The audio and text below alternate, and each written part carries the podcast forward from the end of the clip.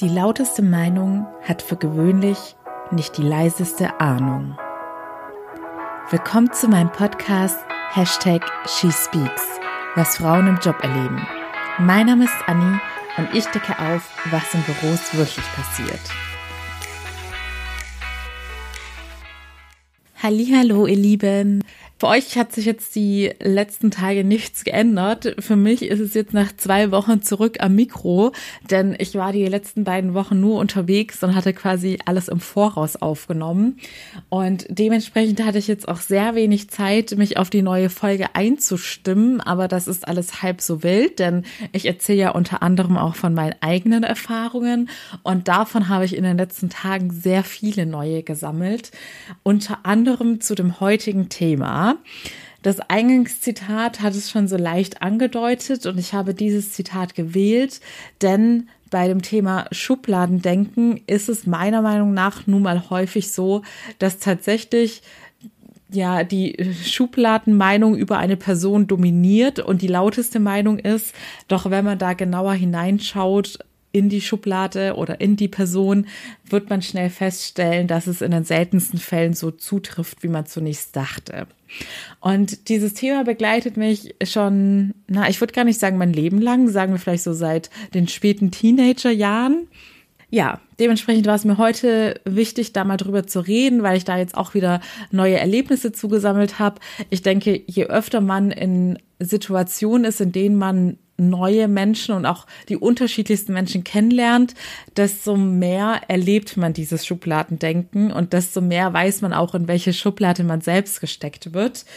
Genau, ich versuche heute auch mal mit einem Wisch ohne Pause alles aufzunehmen, weil ich auch ehrlich gesagt sehr müde bin und ich habe mir auch überlegt, vielleicht mache ich sogar am Donnerstag bei She Speaks About dann ein dazu passendes Thema.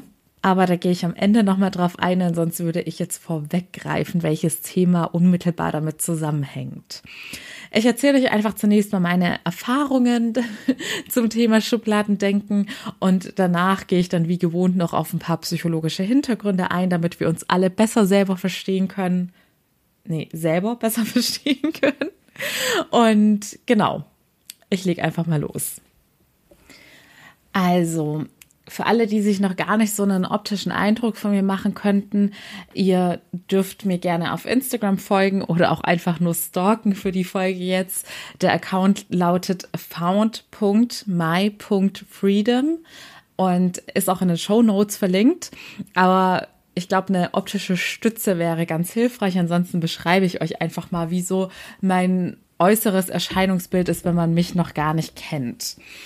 Es ist nämlich so, dass rosa und pink und alles, was glitzert, war schon immer mein Ding. Also es ist nichts Aufgesetztes oder ich habe mich da auch selbst in keine Schublade reingepresst oder so. Es war tatsächlich so, ich bin damit groß geworden, fand rosa und pink immer toll. Und klar, als Mädchen wird es vielleicht auch von außen beeinflusst, weil man in jungen Jahren viele Sachen in den Farben bekommt. Aber bei mir hat das irgendwie nie aufgehört. Ich hatte tatsächlich so in Teenagerjahren dann auch mal versucht, mir zu sagen, okay, jetzt ist mal knallrot meine Lieblingsfarbe oder dann habe ich es mal ganz kurz mit lila und gelb probiert. Aber mein Herz hat einfach tatsächlich immer für rosa und pink geschlagen und wenn es da noch geglitzert hat, macht es mich bis heute noch total glücklich.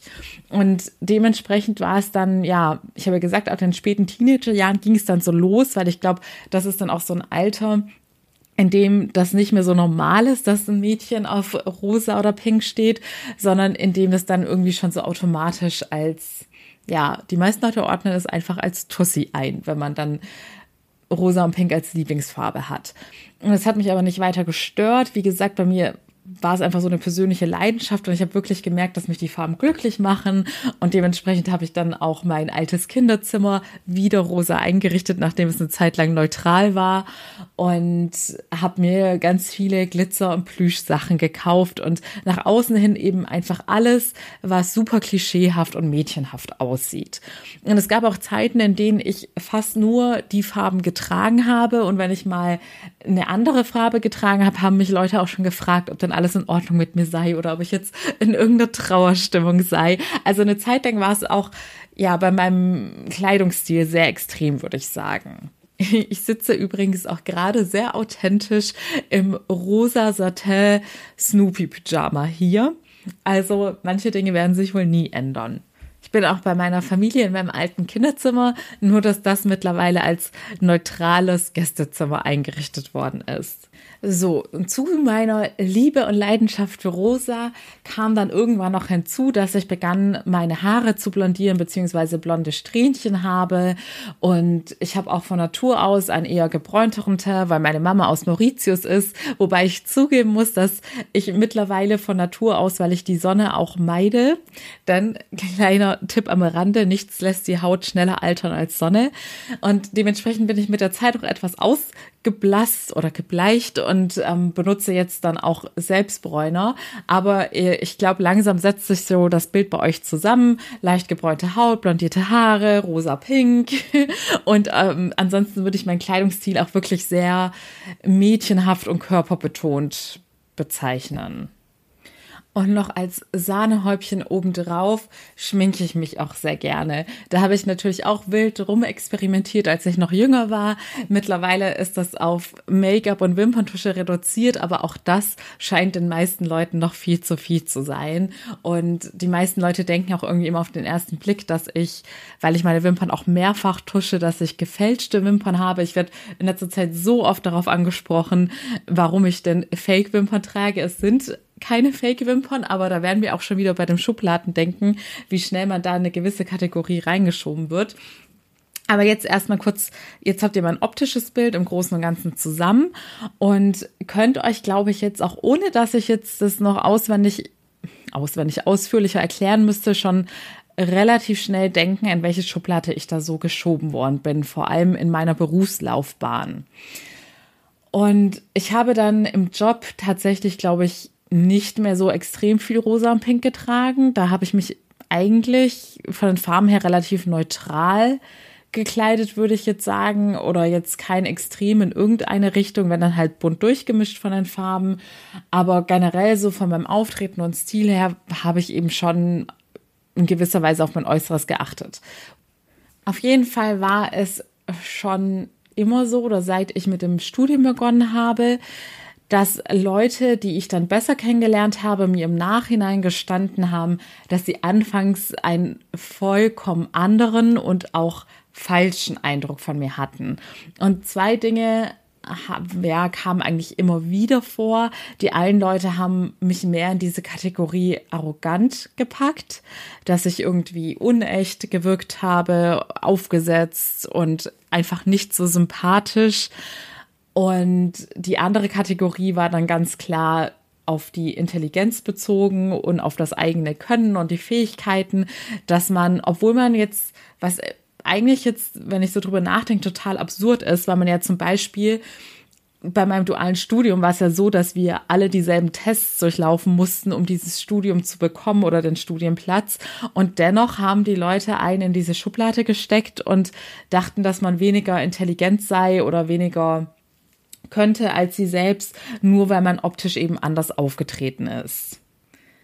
Anfangs war es so, dass mich diese Schiene mit dem Thema Arroganz oder diese Schublade hatte mich weniger gestört, da ich da schon immer ja, ich war mir meiner selbst bewusst und wusste schon immer, dass ich alles andere als arrogant bin und dass ich vom Charakter her ja mich selbst einfach ganz anders einordne. Dementsprechend hat mich diese Sache irgendwie gar nicht gestört, weil ich da ja auch wusste, sobald Leute mich ein bisschen besser kennenlernen, ist das sofort abgelegt und sie wissen, mit wem sie es zu tun haben. Aber in meinen jüngeren Jahren, als mein Selbstbewusstsein einfach noch nicht so weit entwickelt war, hatte mich dieses Intelligenzargument oder die sagen wir mal, die Dummheitsschublade, die hatte mich dann doch schon sehr gewurmt, weil ich da dann irgendwie immer so das Bedürfnis hatte, ich müsste die Leute jetzt zum Gegenteil überzeugen. Und ja, ich wollte einfach nicht als dumm abgestempelt werden. Aber auch hier kam dann eines Tages der Switch, nämlich als ich herausfand, dass es nicht immer unbedingt zu meinem Nachteil ist, dass mich Leute unterschätzen. Denn ich musste in der Berufswelt schnell feststellen, dass viele Leute, sobald sie einmal realisiert haben, was man wirklich kann und dass man doch schlauer ist, als sie zunächst vermutet hatten, dass diese Leute einen dann als Konkurrenz wahrnehmen und einem Stein in den Weg legen. Und deshalb beschloss ich dann eines Tages, als ich dann da auch die ein oder andere schlechte Erfahrung gemacht habe, dass es eigentlich zu meinem Vorteil ist, wenn mich Leute unterschätzen oder auch meine Leistung falsch einschätzen, denn dann nehmen sie mich gar nicht erst als Konkurrenz wahr und dann muss ich auch weniger politische Machtspielchen befürchten. Und ich muss auch sagen, tatsächlich hat sich das oft auch so bezahlt gemacht. Aber wenn man mit Leuten eng zusammenarbeitet, finden sie eben halt schnell raus, was man tatsächlich kann. Aber ich möchte jetzt da auch nicht vom Thema abweichen. Es geht ja nicht darum, dass man generell unterschätzt wird. Und es gibt die unterschiedlichsten Schubladen. Bei mir war es eben diese Dummheits- und Arroganzschublade. Bei anderen könnte es das graue Mäuschen sein oder der sportliche Proll, der zwar große Muskeln hat, aber dafür wenig Hirn. Wir kennen ja alle dieses Klischee-Denken und wir können uns auch alle nicht zu 100 Prozent davon befreien. Dazu komme ich gleich nochmal, wenn ich die psychologischen Hintergründe erkläre.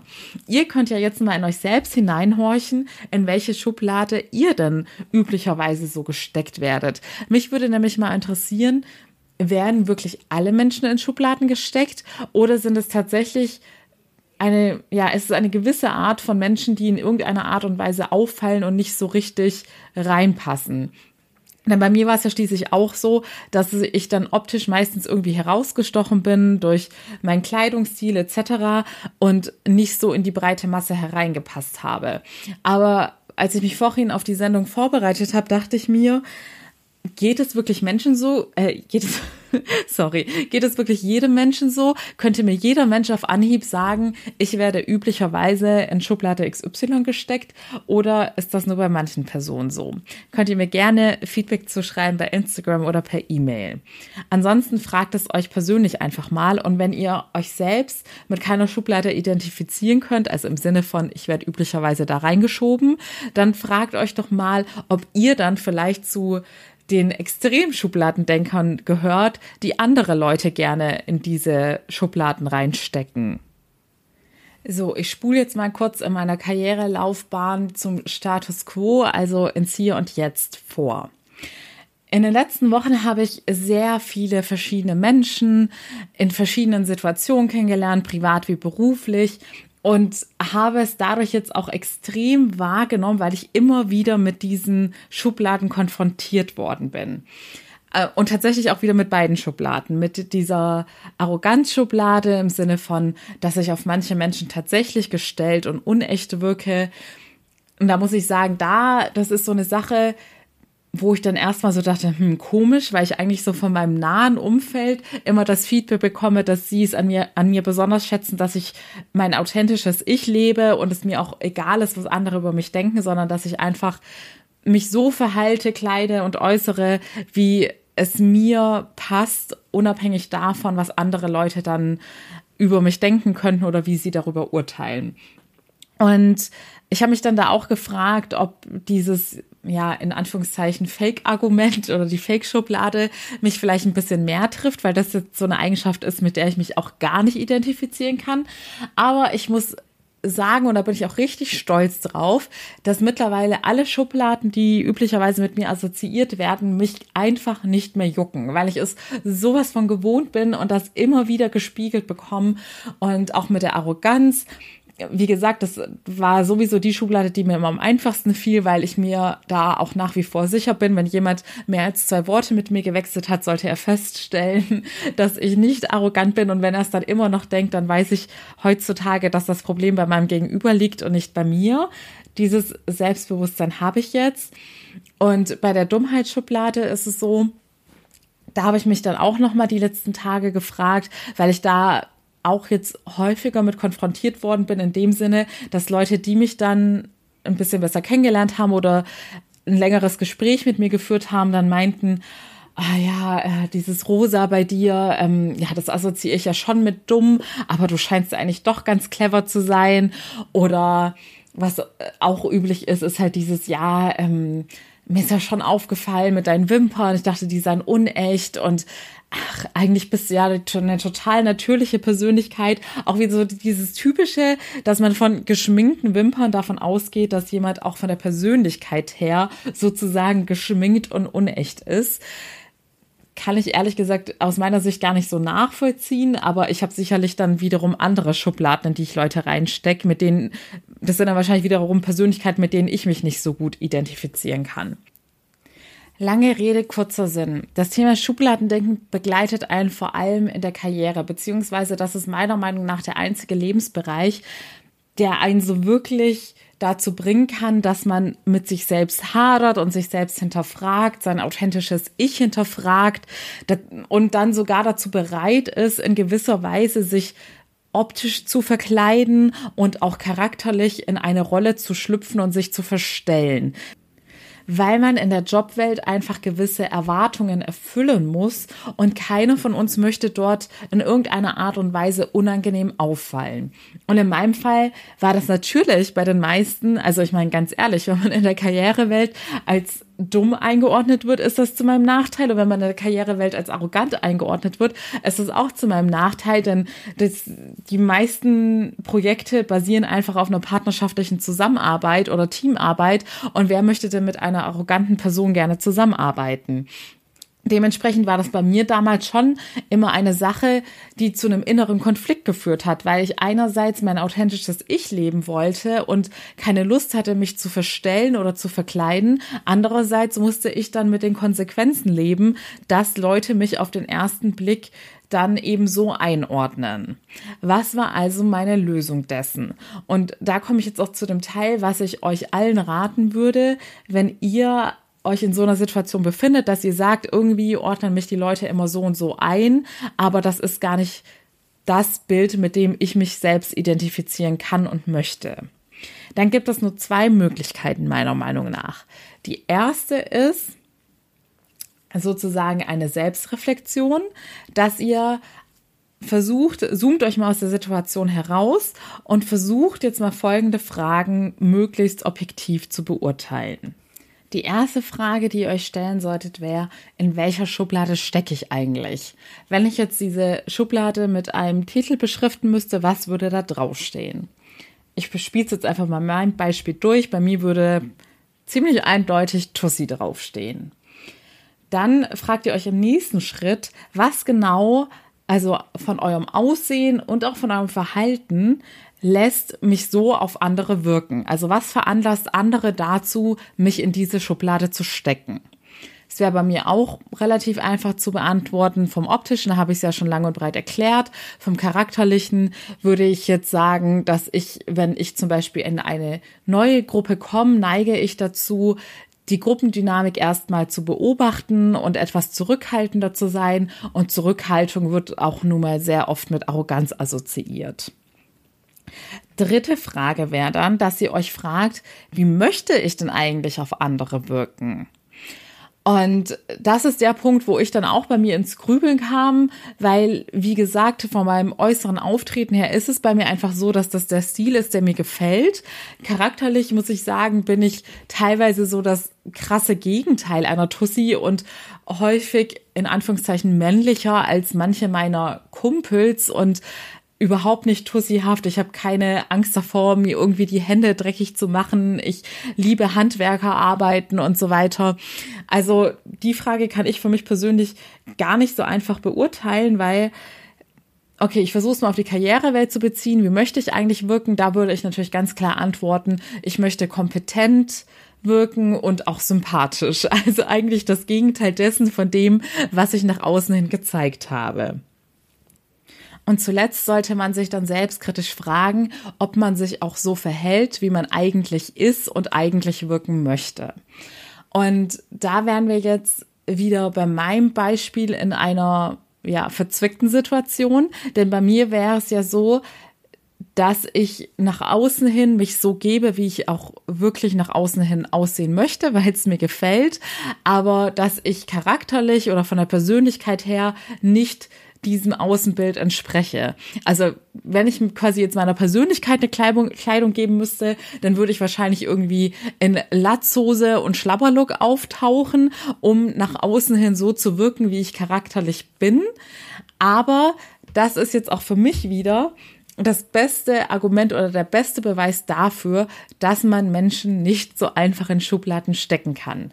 Denn dadurch, dass ich mit so vielen unterschiedlichen Menschen immer konfrontiert bin und diese in den unterschiedlichsten Zusammenhängen kennenlerne, hatte ich auf jeden Fall nicht nur das Learning, wie ich auf andere wirke, sondern ich habe auch festgestellt, dass bei mir die Schubladen, die ich dann für Leute benutzt habe, nie gepasst haben. Es war immer so, wenn ich Menschen die Chance gegeben habe, sie besser kennenzulernen, wenn ich mit ihnen in ein Gespräch gekommen bin, habe ich bei jedem einzelnen Menschen erlebt, wie facettenreich er ist und jeder Mensch trägt mindestens eine überraschende Sache in sich, sei es eine Persönlichkeitseigenschaft oder eine Erfahrung, die er gemacht hat, irgendein Erlebnis, das er hatte. Jeder Mensch hat mindestens eine, wenn nicht sogar zahlreiche Dinge, die das Gegenüber überraschen werden, weil man damit auf den ersten Blick nicht gerechnet hätte.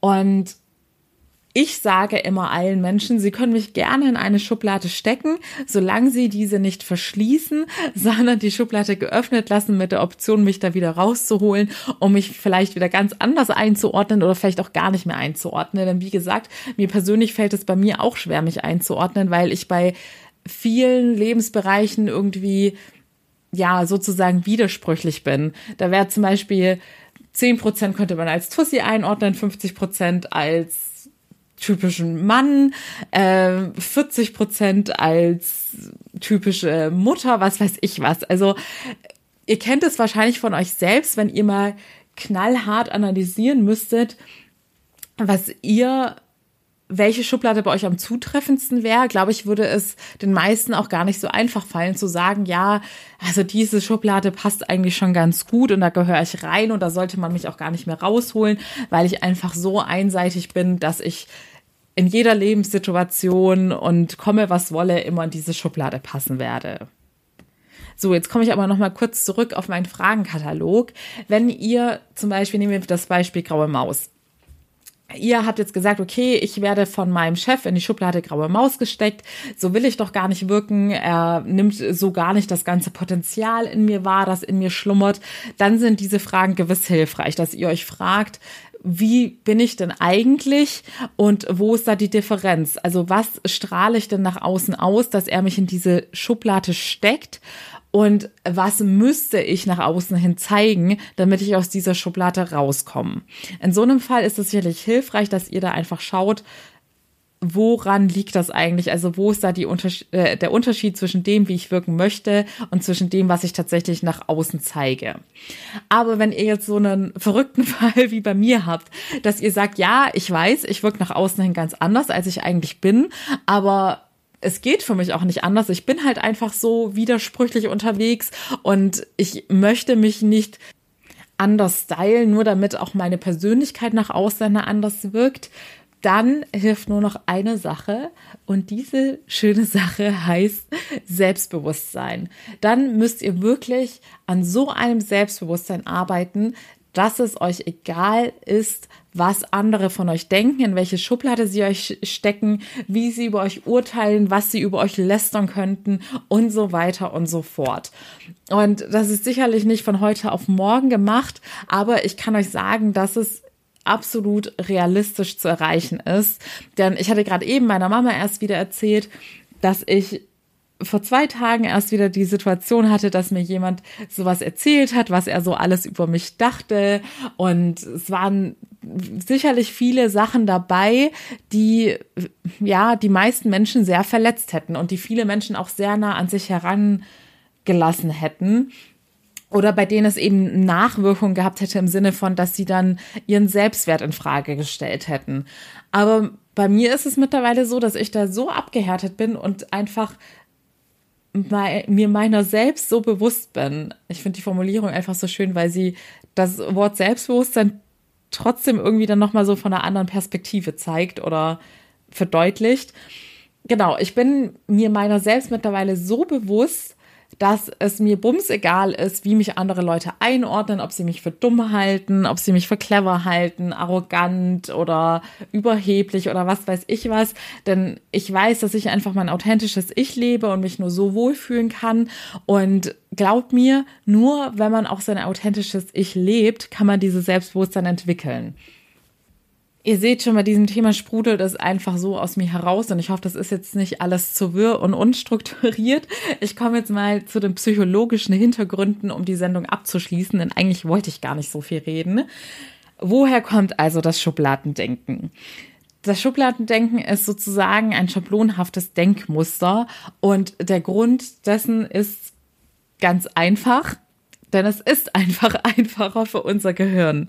Unser Gehirn kann nicht jede Information einzeln verarbeiten und immer wieder neue Informationen neu verarbeiten. Deshalb greift es ganz simpel erklärt auf gewisse Gruppierungen zurück und diese Gruppierungen basieren auf unseren Erfahrungen.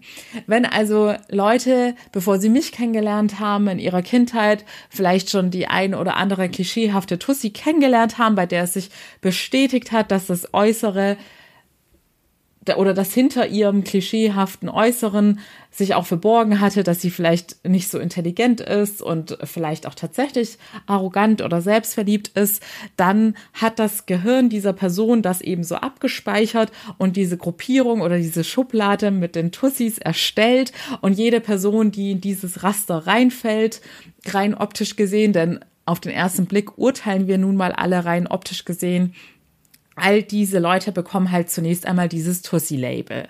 Aber keiner ist diesem Schubladendenken hilflos ausgeliefert. Es dient lediglich dazu, dass ja unser alltägliches Erleben vereinfacht wird und uns gewisse Denkprozesse erspart werden, indem wir halt die Menschen in unserem Umfeld leichter in irgendeiner Art und Weise einordnen können. Denn schließlich neigen wir alle dazu, möglichst die Kontrolle über unsere Umwelt zu bewahren.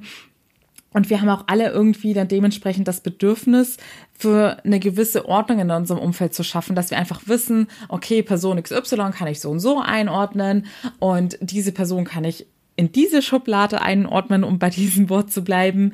Und wenn wir das gar nicht machen könnten, wenn wir nicht automatisch quasi diese Gruppierungen vornehmen würden, dann würde das bei uns einfach für eine gewisse Unsicherheit sorgen und dann würden wir uns auch dementsprechend unwohl fühlen. Deshalb, man muss sich da gar nicht schlecht fühlen. Das sind sozusagen automatisierte Prozesse, die sich basierend auf unseren Erfahrungen mit der Zeit entwickelt haben. So hat halt jeder seine Kommode mit den einzelnen Schubladen da. Bei manchen ist es ausgeprägter, bei manchen weniger ausgeprägter. Das hängt sicherlich auch damit zusammen, was für Erfahrungen wir da gemacht haben. Wurde man beispielsweise von einer, in Anführungszeichen, Tussi gemobbt, dann ist diese Schublade Seite wahrscheinlich ausgeprägter und man wird dann dementsprechend auch vorsichtiger reagieren, wenn man jemanden, der in diese Kategorie hineinfällt, begegnet. War es aber vielleicht nur irgendwie eine flüchtige Bekanntschaft, die man nur grob einsortiert hat, dann ist diese Schublade weniger ja vorbelastet, würde ich jetzt mal sagen. Aber jetzt kommen wir zum Wesentlichen. Was hilft uns also, Menschen nicht unverdienterweise in diese Schubladen einzusperren? Und das ist einfach aufrichtiges Interesse und Neugier. Gebt den Menschen in eurem Umfeld eine Chance. Auch wenn ihr vielleicht auf den ersten Blick erstmal ein unangenehmes Gefühl habt, dann macht euch bitte bewusst, dass das zu 100 Prozent an euch liegt und an euren Vorerfahrungen oder Vorbelastungen, die ihr mit ähnlichen Personen gemacht habt ich würde euch immer dazu raten, dass ihr niemals direkt jemanden hineinsteckt und diese Schublade für immer verschließt.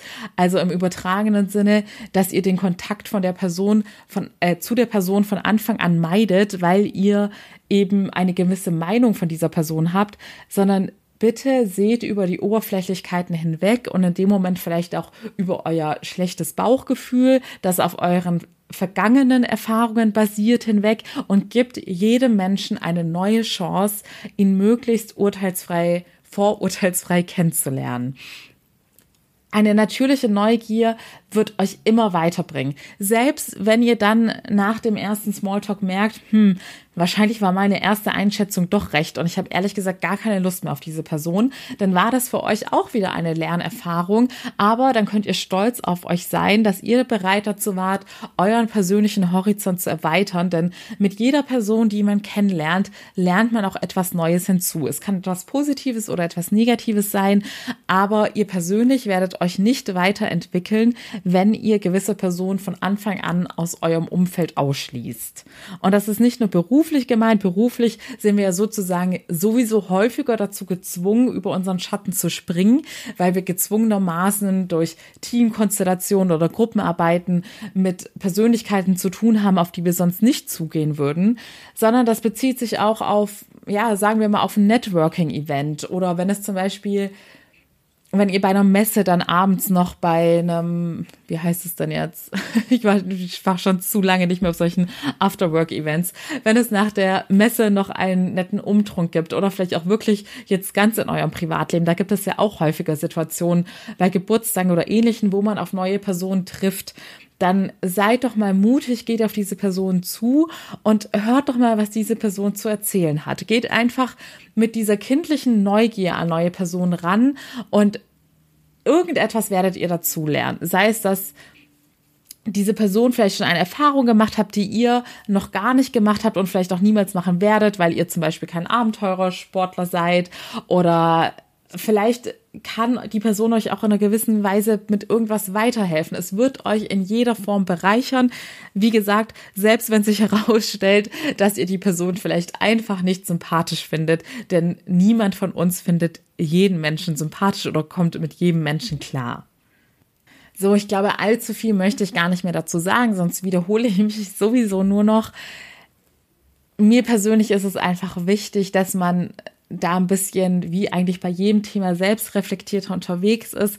Es reicht ja schon, dass man sich selbst dabei ertappt, dass man in gewissen Klischees und Stereotypen denkt und sich dann oder an sich selbst appelliert und sich selbst dazu auffordert, etwas offener unterwegs zu sein und jedem Menschen die verdiente Chance zu geben, dass er dieses Schubladendenken dann doch revidieren kann vor allem eben im beruflichen Kontext, in dem das Schubladendenken einfach meistens auch damit zusammenhängt, was man den Leuten zutraut, welche Kompetenz, Intelligenz und so weiter. Denn da ist es ja wirklich sehr gefährlich, wenn man sich auf diese optische Beurteilung und den ersten Eindruck verlässt.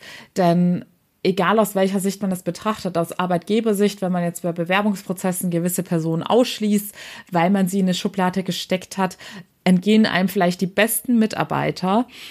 Aber auch aus Arbeitnehmersicht, wenn man beim Bewerbungsgespräch vielleicht denkt, oh, meine potenzielle Chefin wirkt so bieder, weil sie sich so und so kleidet, dann lässt man sich vielleicht auch die Chance entgehen, die tollste Chefin überhaupt zu haben, die das Gegenteil von bieder ist, aber halt einfach diesen Kleidungsstil pflegt aus irgendwelchen Gründen.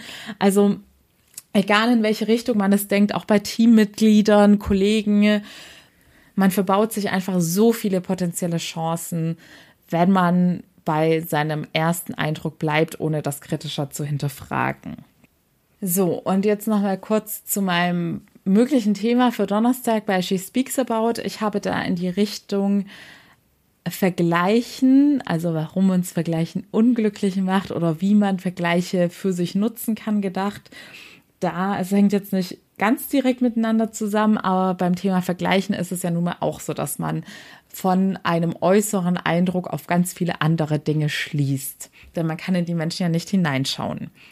So, mehr dazu am Donnerstag. Ich hoffe, wir hören uns wieder.